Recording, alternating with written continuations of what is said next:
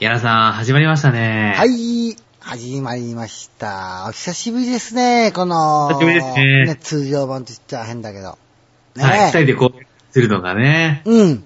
今回17回目ということでね、はいはい、17回目。でも、なんだかんだ言って1年超えたからね。気がつくと。もう1月から始めたんでね、うん1年と1ヶ月ということでね、あっという間かなと思うんですけどね。うん。うん。うん。まあちょっと桜のね、咲き始めの今の時期、これからどんどん皆さんキャンプをね、されてるかと思うんですけどもね。うん、まあもう気温もね、この後はどんどんどんどんね、日に日に暖かくなっていくからね。まあそれを皆さんにね、あのーちょっと楽しませるための今回の回でもあるかと思うので、うん。いろいろね、また引き続きご紹介していきましょそうね、頑張ってやっていきましょう。う。はい。はい。それでは、スタートでーす。はい。ワンコと一緒に車旅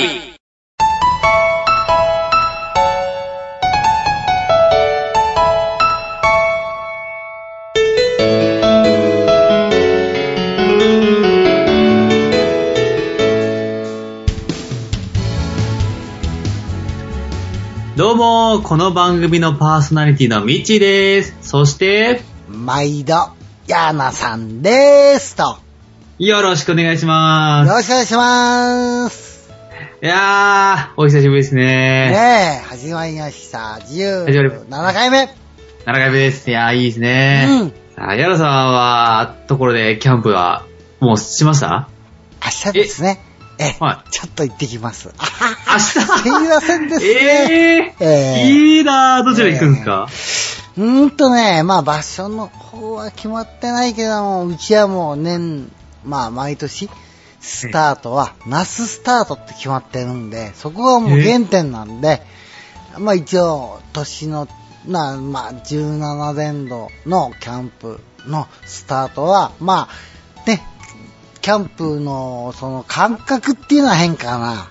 なんて言えばいいんだろう。その、まあそういったあものを、お取り戻すっていうか、感覚を一回こう、うんううん持ってくるために原点で、はじ、ね、行った、そのナスでキャンプをして、そして、あ、はいはいはい、こんな感じだよね、キャンプね、とか、うん、あの、一通り、えー今までのことを、おやっざーっと流してやって、体に、まあ、覚えるというか、思い出させるということ。うん。そんな感じなんで、おそらく、ナスに行くと思いますよ、きっと。あー、いいですねー。またいい場所ですからねう。ん、もう行きたくてさ、ずっとうずうずしていて、はい。まあ、とりあえずは、温泉行こうってことになってんだよ。何やともマあジれ、かうん、何やともあれ温泉だよねってことなんで、最初は温泉行こうよってこと、です。いいなー、いいですね。まず、そうですよね。うん、あお酒で温めて。そうそうそう。で、まあ2泊で行こうかどうしようかっていうのもね、そこら辺も、まあ明日ちょっと天気が悪いんで、うんうん。ぼっとすと明日、そんな早く行かないでも、もう本当に、えー、午後、ゆっくり行ってと。で、どうしようかなっていうところだよね。ううんん。で、まあ、明後日からは、そう最低でも天気良くなるんで、一泊はするんで、うん、そこで、さっき言ったように、感覚を取り戻すというのかな。いやー、いいなー。楽しんでください。うん。ねまあ、そんなキャンプをね、明日、キャンプ開きを柳さんするとえ。うん。いうことも含めて、まあ、それをね、含めて、皆さん多分今後キャンプしていく中で、来月にね、イベントがあると。そうそうそう、来月ね、ええあーオートキャンプ協会主催のね、はい。はい。アウトドアデイジャパはい。そうですね。うん2日間やられるということでね。ンうん。え、場所が代々木公園。前回と同じ場所ですね。そ楽しみですね。う。うん。これ、キャンプ用品がね、要は、代々木公園のところにね、コールマンさん、ね、スノーピークさん、ね、うん。まあ、いっぱいありますわ。ええ。それは一堂に会して、ね、今年の、まあ、新商品の展示、うんあるんで、まあ、去年も行きましたけどね、まあ、なんだろう、ウキウキしちゃうね。あれ。そうですね。もう本当に、なんかキャンプの祭典みたいな感じでしたうね。ん。なかなか、うんまあ、あんだけの規模のものがね、うん、うんうんやるってことはできないし、うん。もう毎年楽しみですよね。そうですね。うん今回はどんな商品出るのか楽しみですし、えー我々も去年ね、あの、取材させていただいたんですけれども、うんまあ、今回も取材させていただくということそうででね。す。私たちも、ね、はいえ各ブースに回って、えね、取材をすると。はいいうことになってますんで。ですね。ね。うん。はい。まあ、そんなこんなで、もう僕らもいろいろ活動してるわけなんですけれどもね、はい今回の号も、あ今回の間も、ちょっといろいろとね、ご紹介していきたいと思いますので、うん。うん、そろそろ始めてよろしいですかね。そうね。それでは、はい、本編スタートでーす。はい。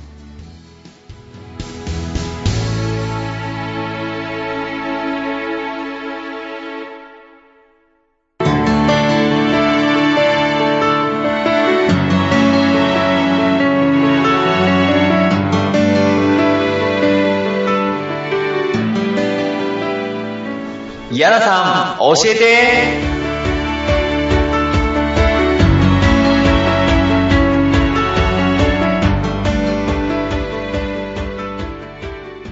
はい、ここからは、ヤナさん教えてのコーナーです。はい、やってきました。ドキドキでーす。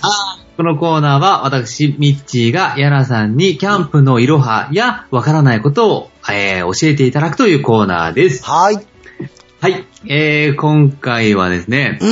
あのーまあ、キャンプをしていく上でですね、はいまあ、強風であったり、うんまあ、暴風とか、まあ、台風の時はないかと思うんですけれども、うんまあ、そういった悪天候の中でのキャンプをする中で、はいはい。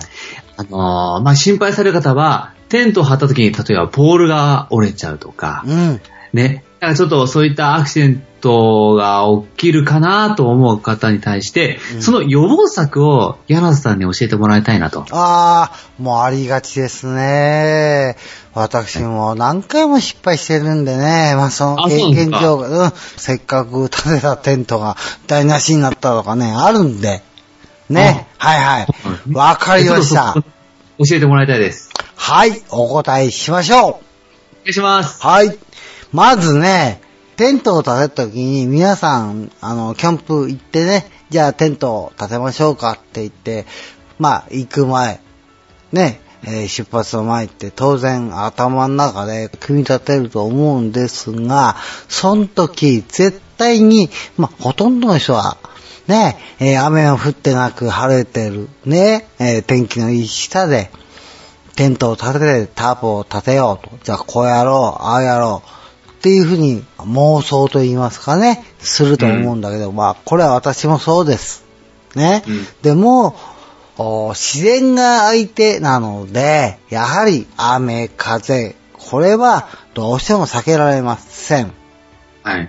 では、まあ、まずはね、えー強風の時、強風というのはおかしいかな、風が、えーそこそこ強い時に、どううん。立てたらいいのか、うん。ね、ポイントをお伝えしますね。うん。はい。まず、まあ、これは、ポイントというよりかはね、まず第一に、基本的なことになりますけども、はい。ね、必ず、えーテントを建てるのは、風、紙から建ててくださいねっていうことですね。えーテ風ント紙からを、うん、テントを建てるときに、ベースになるう部分をペグ打ちしますけども、うん。ね、ペグを打つときには風下ではなく、風上からペグを打って、まずベースになるところを固定してください。そして、重要なのはペグを打つ角度。言いましたよね。まっすぐ打っちゃダメですよ。ね、角度をつけて、45度とは言いませんけども、角度をつけて、ペグを打ってください。抜けづらいのでね。これはもう、おー基本動作です。ね、ペグ打ちは、このペグ打ちをしっかりやっとけば、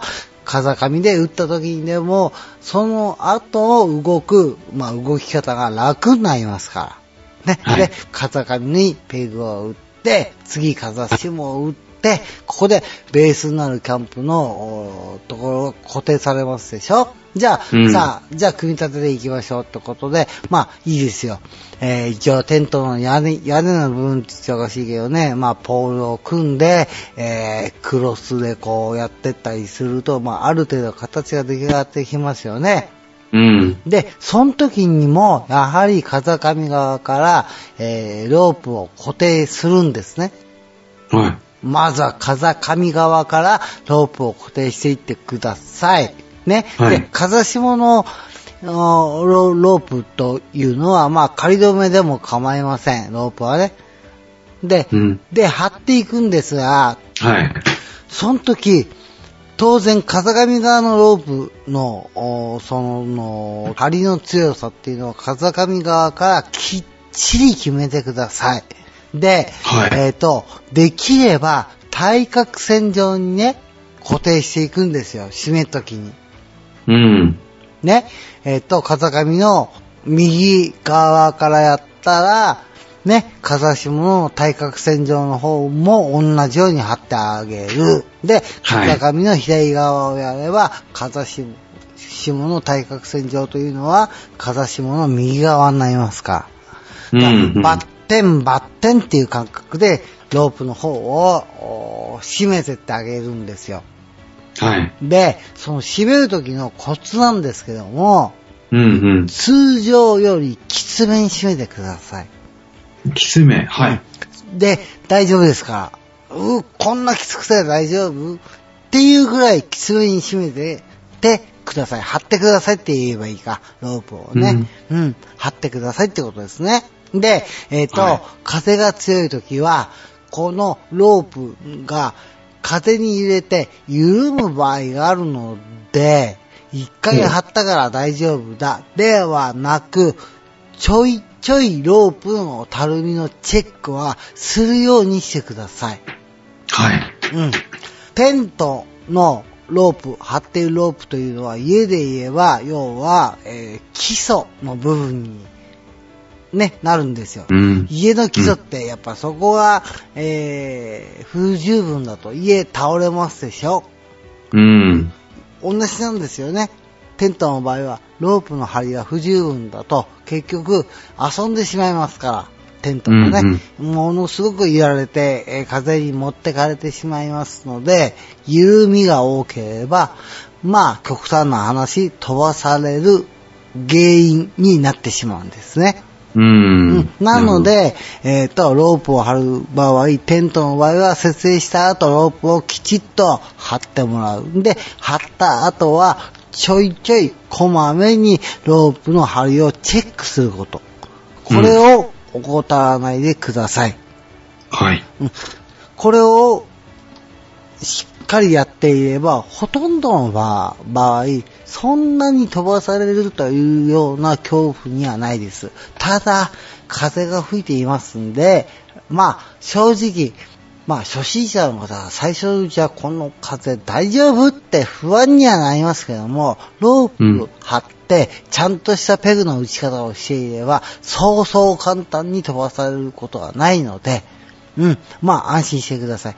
あのー、んテントの中に入ってるとね、かなり、こう、テントがしなったりするんですよ。ゆえ。うんうん。でもね、それは風を逃がすためにそういう構造になっているんで、うん。しなら、もしテントがしならないで、風をまともに受けていれば、ね、当然飛ばされる率が強いわけですよね。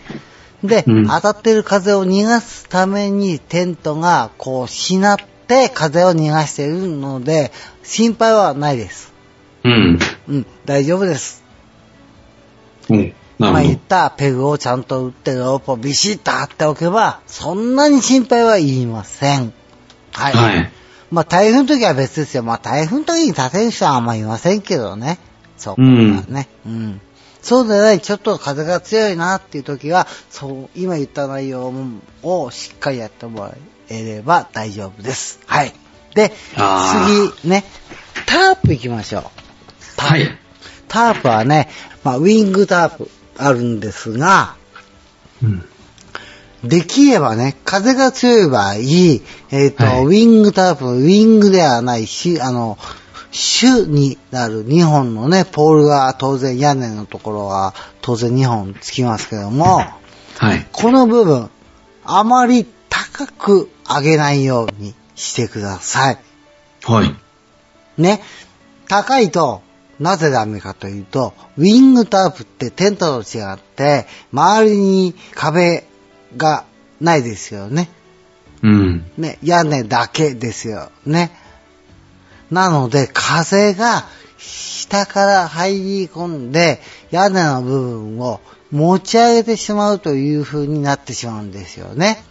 おうだから横風でこう倒れたり飛ばされたりという心配よりかは、ね、まあそれもありますけども、それプラス、下から巻き上がって屋根をも、屋根の部分を持ち上げてしまうっていう、その力がプラスアルファでかかってくるので、はい。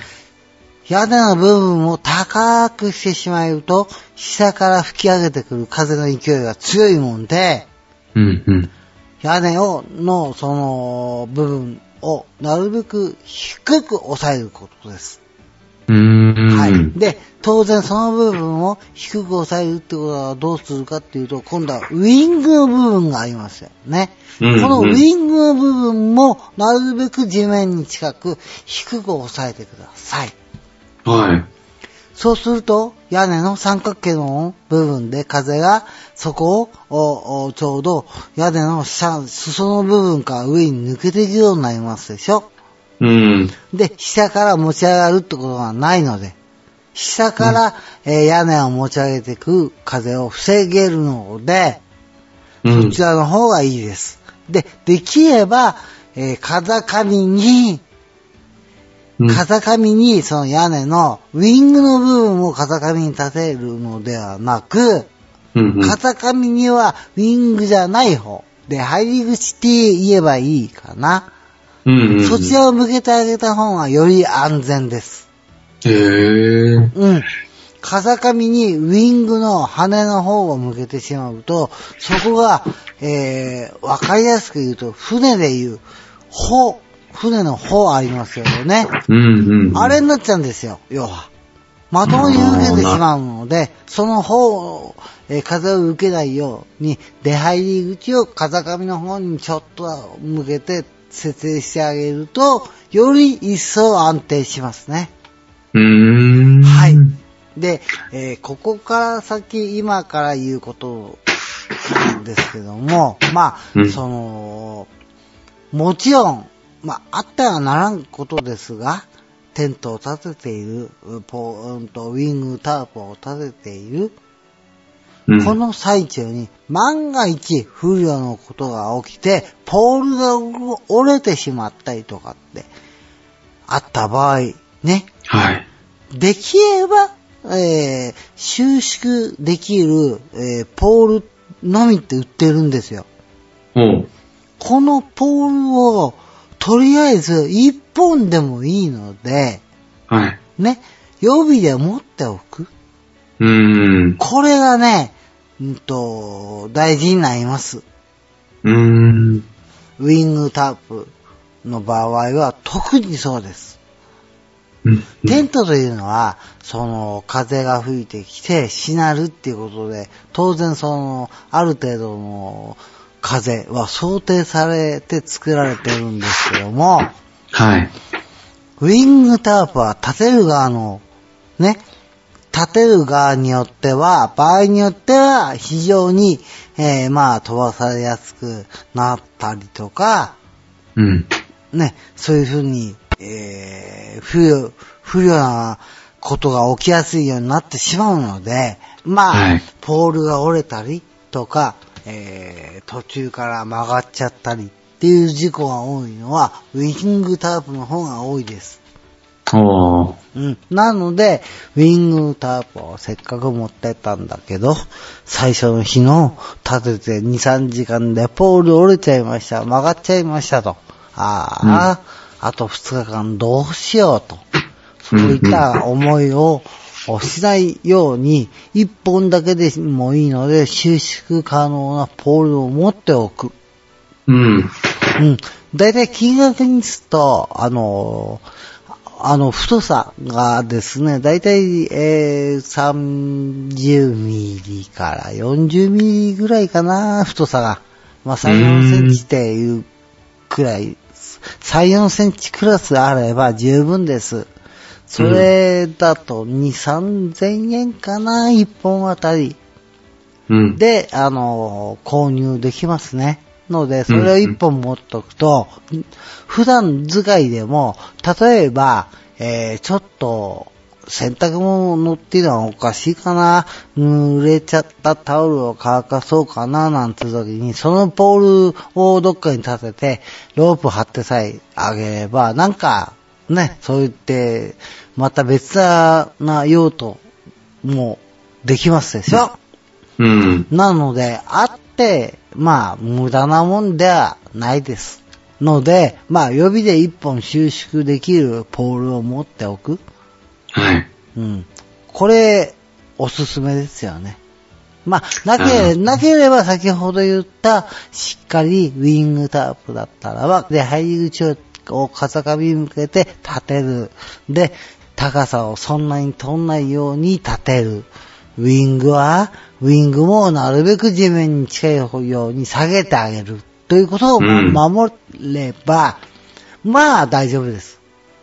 で、うんよっぽどこれまずいなって思うとき、うん。これは皆さんに言いたいんですけども、うん。とりあえずは畳む。やばい時には畳んでしまう。これが一番です。何かあってからでは遅いです。ね。で、ずーっと風が吹いてるかって言ったら、風が止む、止みますから、うん。やんだら立てればいいじゃないですか。もう一回。うん、そういうことですね。無理はしない。うん。これはもう大前提で言っておきますわ。うん。うんで、えー予備のポールがあれあれば、なお、丸。ね、なお、うんよし。です。なるほど。うん。最初、あの、テントの話をして、タープの話になったんですけど、実際フィールドで立てるのは、もちろんタープから立てて、で、その時に、えっと、ウィングの先端を風上に向けるっていう方向を見つけた方がいいですよね。うんとね、まあ、これは、うワンコと一緒にのこの放送をやった初期の頃に話したんだけど、え動線を作るって言いましたよね。え、ええ、え動線を。動線を作るときって、テントの方、テント、タープの方って、タープを作ってっていうのは、雨の時はタープを作った方がいいです。タープからね。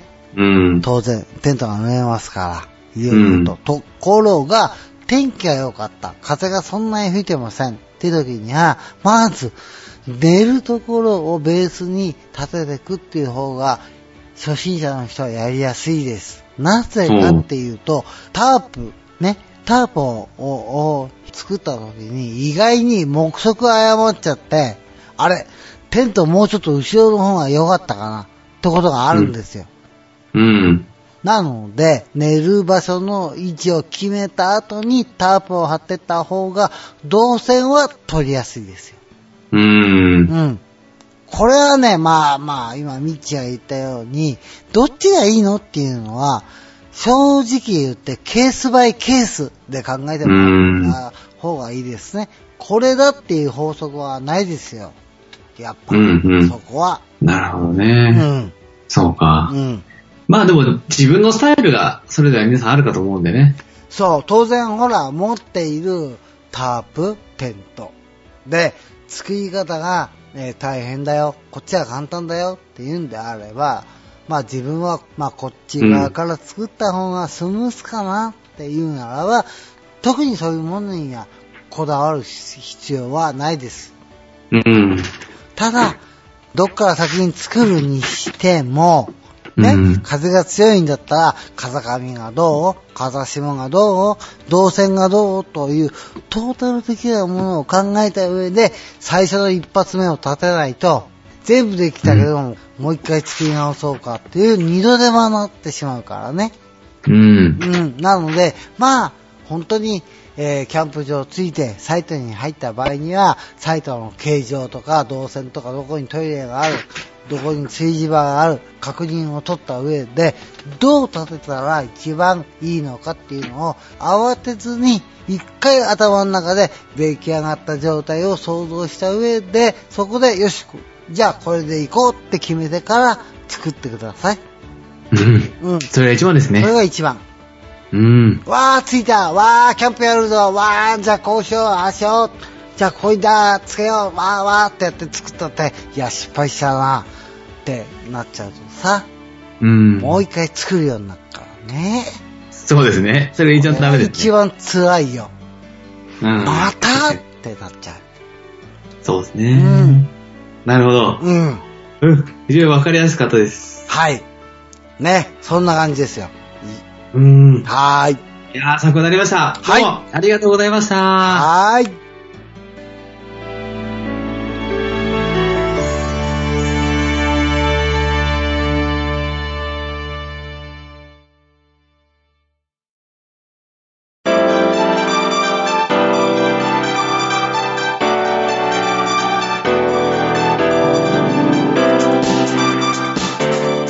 ミッチーのこれいいじゃん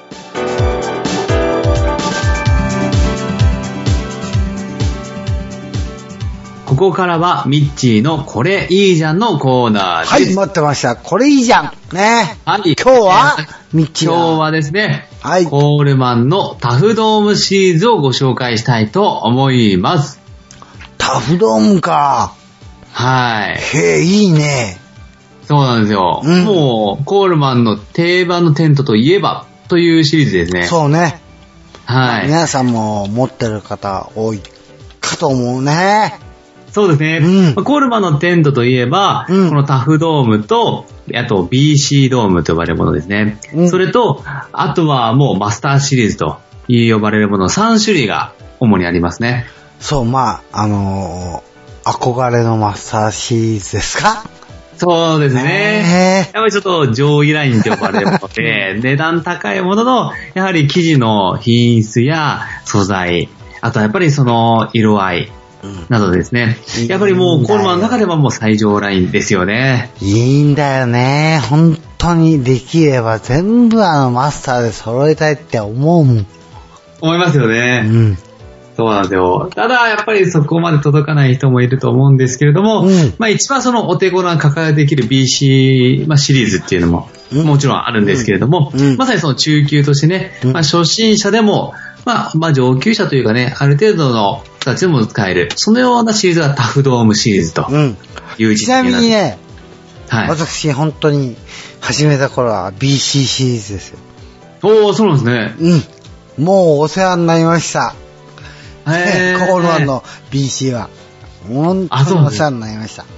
えうんー何使ってたんですか普通のドーム、おー。ドーム、ドーム。うんツールームじゃなく、本当のドームテント。へー、一番シンプルな。そうそうそうそうそう。へー。それよあそれを使わせていただきましたよ。まあやっぱりさすがにね、老舗の商品なだけあって、はい。まあ、まあ使い勝手は良かったね。ああ、そうなんですね。使い勝手すごい良かった。ああ、そう、BC も、そう、さることながら、そのタフドームもね、やっぱり使いやすいということでね。あの、BC に関しては、あの、雨の、あの、降った時のね、あの、いわゆるタースやつっていうのが、だいたい1500、あ、150かな。あの、まあちょっと低めなんですよ。うん。 100 1500だったかな。で、このタフドームはさらにその上の2000っていうところでう、んあの、強い雨でも耐えられるような生地はいはい。を搭載してるんですよ。うん。で、今回このタフドームシリーズというのがですね、あの、コールマンの中で、うん今季一番推したい商品のラインナップとおう。いうことになっていまなるほして、あの、バリエーションも拡張したのもそうですし、うん加えて初心者でも、あの、立てやすい設計にもしたというところを今回ご紹介したいと思います。おー、いいねそ。そういうのはいいね、本当に。そう、そのやっぱり初心者でも、あの、使いやすいっていう、その、目線のね、付け方がコールマンうまいなと思います。そうだね。はうい。んうんうん。他の、あの、メーカーさんのように、まうあ、ん格好がいいとか、ツールームがいいとか、うんそういったところもいいかと思うんですけれども、うんやはりキャンプっていうのは、まずはその自然の中で楽しむっていうところがね、根本にあるので、うん。そのテントとかそういったものがかっこいいからっていうよりかは、そのベースたるものを、いかにちゃんとね、皆さんが、まずは気軽に使えて、でその中でキャンプを楽しむっていうところが大切だと思うんだよね。そうね、そこをだって、まあ、単純に考えても、ライフラインだからね。どっちそがうですねだって。うん。そうなんです。 うんまさに、テントって、あの、住む場所ですからね。そうそう。もう本当家ですから、うんそこがね、ちゃんと建てやすくて、しかも機能がいいっていうようなところをしか抑えてれば、それはいいですよね。うん、う。うんん当然。それが一番だね。そうなんですよ。うんそういった中でやっぱりタフドームシリーズっていうのはやっぱり、あの、様々な面で、あの、素晴らしさが兼ね備えてるわけなんですけれども、はいはい。その中で今期ですね、杖で、まあ、皆さんが大体困るというか、あの、苦戦するところで、うんポールを立てるところっていうのが、やっぱりあるんですよね。はいはい。やっぱりポールを立てるときに、裾にあるピンと呼ばれる部分を、ポールの先端に差し込んで、うんそれを対角線上にこう、立てていくというか、うん。あの、持ち上げていくっていうところが大変だと思うんですけれども、うんうん今回はですね、スプリングピン、もしくはアシストクリップって呼ばれるものを新しく採用しました。ほうほうほう。何そのスプリングピンっていうのは。はい。これはですね、うんあの、クリオネアに近いような形のちょっと可愛らしいデザインのピンがなるほどね。はいはいはい。ありまして、はいこのピンの、まあ、つまりそのクリオネアで言うとお尻の部分っていうんですかね、裾の部分をピン、あの、ポールの先端に差し込みます。うん。そうすると、ポールの中で、そのクリオネアで言う手の部分がしっかりと中でカチンと収まりまして、うん。安定した形でね、収まることができます。うんな、要は、まあ、抜けづらいってことか。そういうことです。抜けづらいので、どっこいしょという形で、ポールを持ち上げた時にも安定して立てらおれーおやーおーおすい。ーおーおーなるほどね。失敗する、よく皆さんがね、それ抜けちゃって、ああ、もうっていう、を解消したってことか。そういうことなんです。ああ、すごいね。テントね、そうなんですよ。テント立てるって大体まあ男仕事というか男性がメインのね、うんまあ、ことだと思うんですけれども、まあそういった方、特に初心者の男性の方でも立てられやすいような設計にした。うんこれが今期の新しいコンセプトというあかー、ポイントになります。やっぱ目の付けどころが違う。まあそうだよな。うーん、やっぱ細かいとこ見てるなと思いました。そうね。さすが老舗のコールマンさんって感じだね。はうーい。ん。これがまずタフアイ、あのタフドームシリーズの特徴ですうね。ん。で、あの、引き続きではあるんですけれども、このタクドームシリーズというのはですね、大人が立っても腰をかかめずにね、過ごせるという居住性の高さ、ああ、大事だ。それ大事。大事ですよね。大事まあ子供はもちろん立ってて、もちろんね、問題ない、申し分ないというところあるんですけども、やっぱり男の人、まあ、男の人、そうですね、大人の人が、例えば、まあ、赤ちゃんとか新生児を抱えながら中に入るっていう人も中にはいるんですよね。うん。そういった時に、やっぱりかがんでとか、窮屈になったりとかね、すると、やっぱりその、居心地が悪いというか、大変だなという思いがある中で、うん。やっぱりその高さっていうところはタフドームはしっかり備えてます。ああ、いいね。ええやっぱりここのね、居住性の高さっていうところは特徴であるのと、あとは、基本キャンプされる方はやっぱり春から秋ということでね、まあ暖かいシーズンであると。その中で、タフドームシリーズは、あの、ベンチレーションがしっかりどれも配備されているので、ああ、なるほどな。風通しがいいんですよ。うん。確かにそうなんだよな。テントで寝起きするとね、必ず起きることが、えー、結露が出てしまう。これはもう、永遠のテーマって言っても間違いないよ。そうですようね。ん。うん。その、まあ、結露があるからこそっていうわけなんですけど、まあ、ある程度いいのかなと思いながらも、まあ、コールマンに関してはこのベンチレーションをつくことによって、あの、蒸れず、うん。かといって寒さも防いで、うん。ちゃんと快適に過ごせるとうん。いうところが特徴なんですよね。うん。風通し、つまり風の通り抜ける道を作っていると。なるほど。はい。風の動線ってことですね。動線ですね、まさに。できているわけなんですよ。あで、さらに、雨、風に強い設計とーうん。いうことでね、耐水圧に関しては先ほど、あの、ご紹介したんですけれども、うん。風、これがですね、はい。風速20メートルに耐えられる構造なんです。ええこの風速20メートルってどういうところかなとうん。いうことなんですけども、うんこれはですね、台風で言うと、風速、おおよそ17メートルぐらいが台風域に入っているという数字なんですよね。うん。うん。つまり台風に耐えられる設計ということらしいんですよね。これはちょっと僕もいろいろ実験してみたいなと思うんですけれども、はいあそんなね、風も耐えられるし、中のね、あの空気の構造もしっかりしていて、居住性もある。あ。うん。さらにはスプリングピン、まあ、あの、アシストクリップで簡単に立てられると。いう面ところ白でいね。もう自分ない。まさに初心者だけではなく、あの、キャンプをね、手頃に楽しみたいという人に対しても、使いやすいテントであると。今季、あのー基本タフドームというのは、えっ、と、240と300っていうのが、まあ、はいはい大体の目安のサイズというか、まあ、定番に対し2メて、ータさーらに、 2メーター4の3メーターか。そういうことですね。うん。っていうところが、さらにバリエーションを増やして、まあ、240の空張りと、2725ということで、うん。ちょっとまたね、あの、3、4人サイズの一番、あの、ベーシックなサイズも展開すると。 2725は型番か。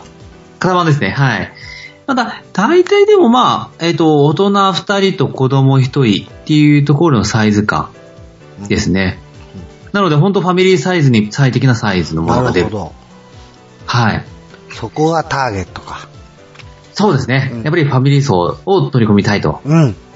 うんいうところで、この240のタフドームがだいたい税込みで2万6千円ぐらい。あそんな高くねえな。まあ、標準。標準ぐらい。あはい。で、もうワンランク上のそのファミリー3人サイズが、えっと、3万円ぐらいですね、税込みで。へえー。いやいや、はい手が届くね。全然普通。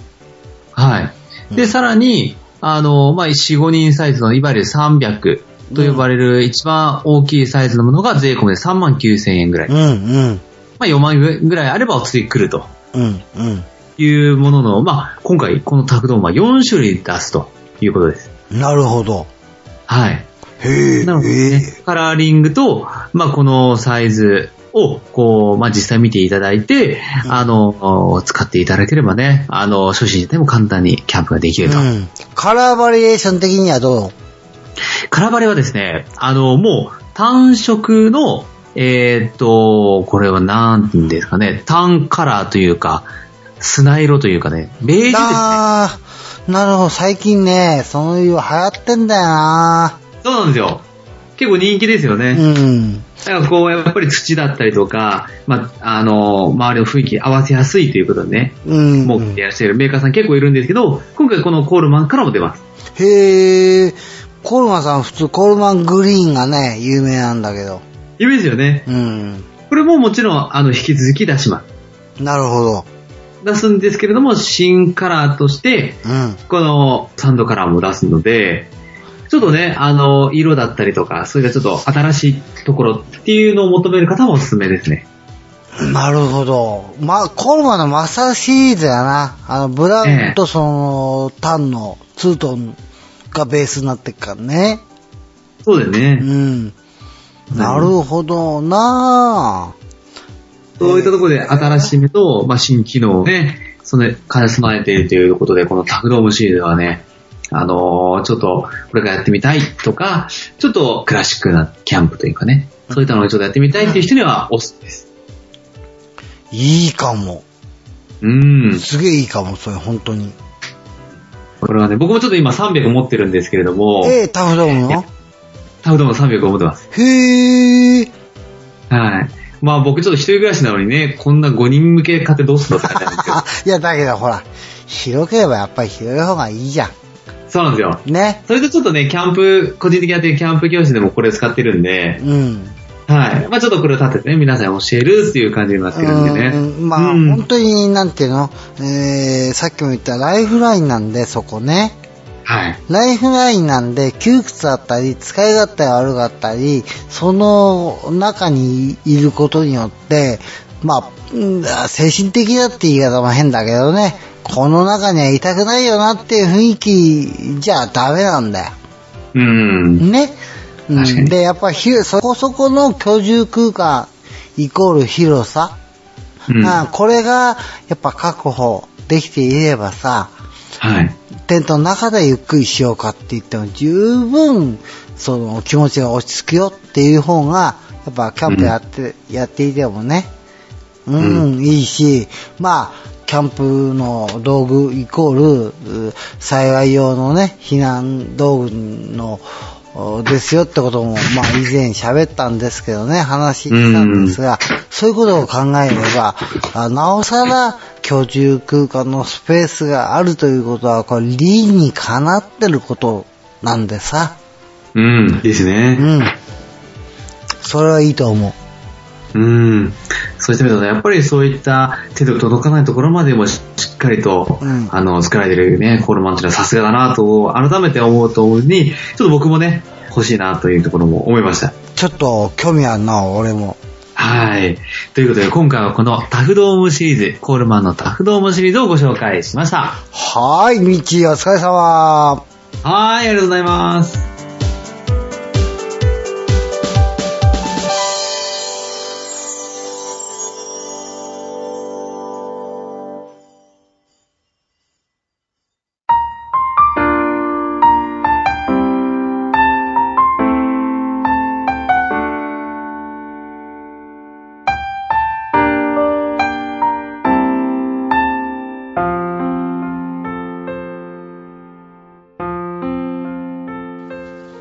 はい、エンディングです。はい、お疲れでーす。お疲れ様でした。はいはいお久しぶりの二人のうんファンクと一緒に車旅でしたけど、いかがでしたかね、やっぱり、まあもう1年以上やってるから、だいたいお互いの、こう、ね、こう、言葉のキャッチボールっていうかな。